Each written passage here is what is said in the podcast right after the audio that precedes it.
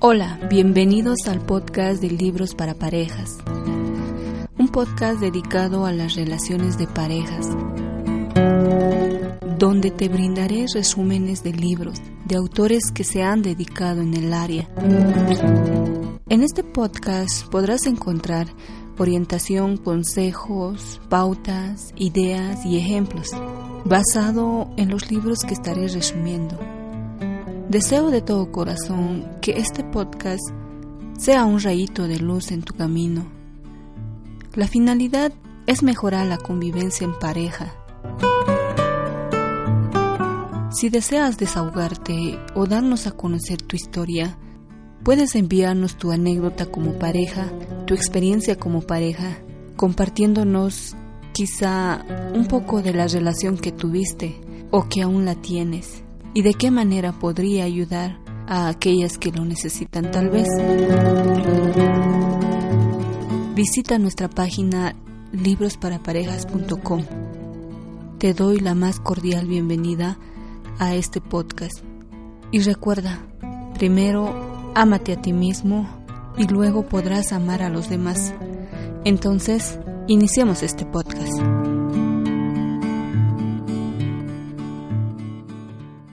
Hola gente maravillosa, este es el podcast número 1. En este episodio quiero compartirte sobre una historia muy interesante, una historia que me hizo reflexionar bastante y espero que también a ti te haga reflexionar. La historia lo saqué del libro El buen amor en la pareja, de Joan Garriga, donde cuenta a manera de ejemplo. Trata sobre la unión e independencia. Cuenta una vieja historia oriental que cuando Dios creó al hombre y a la mujer, lo hizo en un solo cuerpo, por lo que ambos desconocían el sentimiento de soledad y de carencia. Estaban juntos, fusionados, completos y eran felices. Pero pronto surgieron dificultades. A veces el hombre quería caminar hacia el oeste y la mujer hacia el este. A veces el hombre quería tumbarse a descansar y la mujer quería seguir caminando. Así que empezaron a pelear, hasta que un día pensaron, ¿no sería mejor separarnos? Entonces fueron con Dios y le dijeron, ¿serías tan misericordioso de darnos dos cuerpos? Y Dios, que efectivamente es misericordioso, estuvo de acuerdo, y al hombre le dio un cuerpo de hombre y a la mujer un cuerpo de mujer. Ambos se sintieron entonces muy felices con sus nuevos cuerpos. Cada uno podía avanzar en la dirección que quería.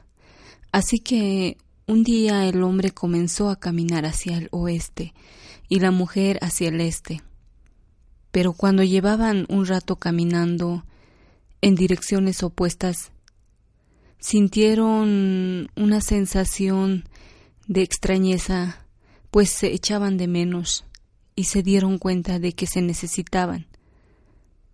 De modo que desanduvieron el camino y corrieron a encontrarse de nuevo.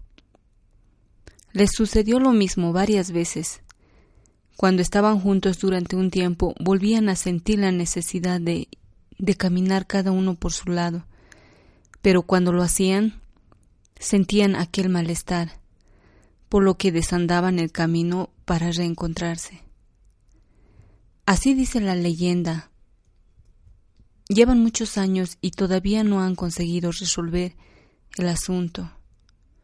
Quieren pedirle a Dios que los ayude, pero no saben qué pedirle. Viven en tensión, en anhelo de ser uno y en anhelo de ser dos, en un conflicto no resuelto, que forma parte ya de su naturaleza. Esta historia es un claro ejemplo de la vida en pareja. En alguna etapa de nuestra relación, a veces sentimos la necesidad de independizarnos, pero pasado un cierto tiempo, extrañamos la ausencia de la pareja. Este dilema se ha tratado de resolver de una y mil maneras. Para algunos han funcionado, pero para otros, lamentablemente, siguen con la lucha. Todos de alguna manera buscamos una mejor convivencia en nuestra relación en pareja.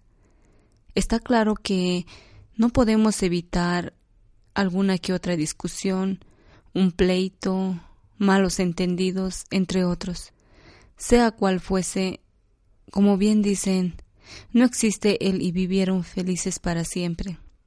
Esto solo lo podemos encontrar en los cuentos de hadas. La mayoría quizá nos preguntemos, entonces, ¿para qué la pareja?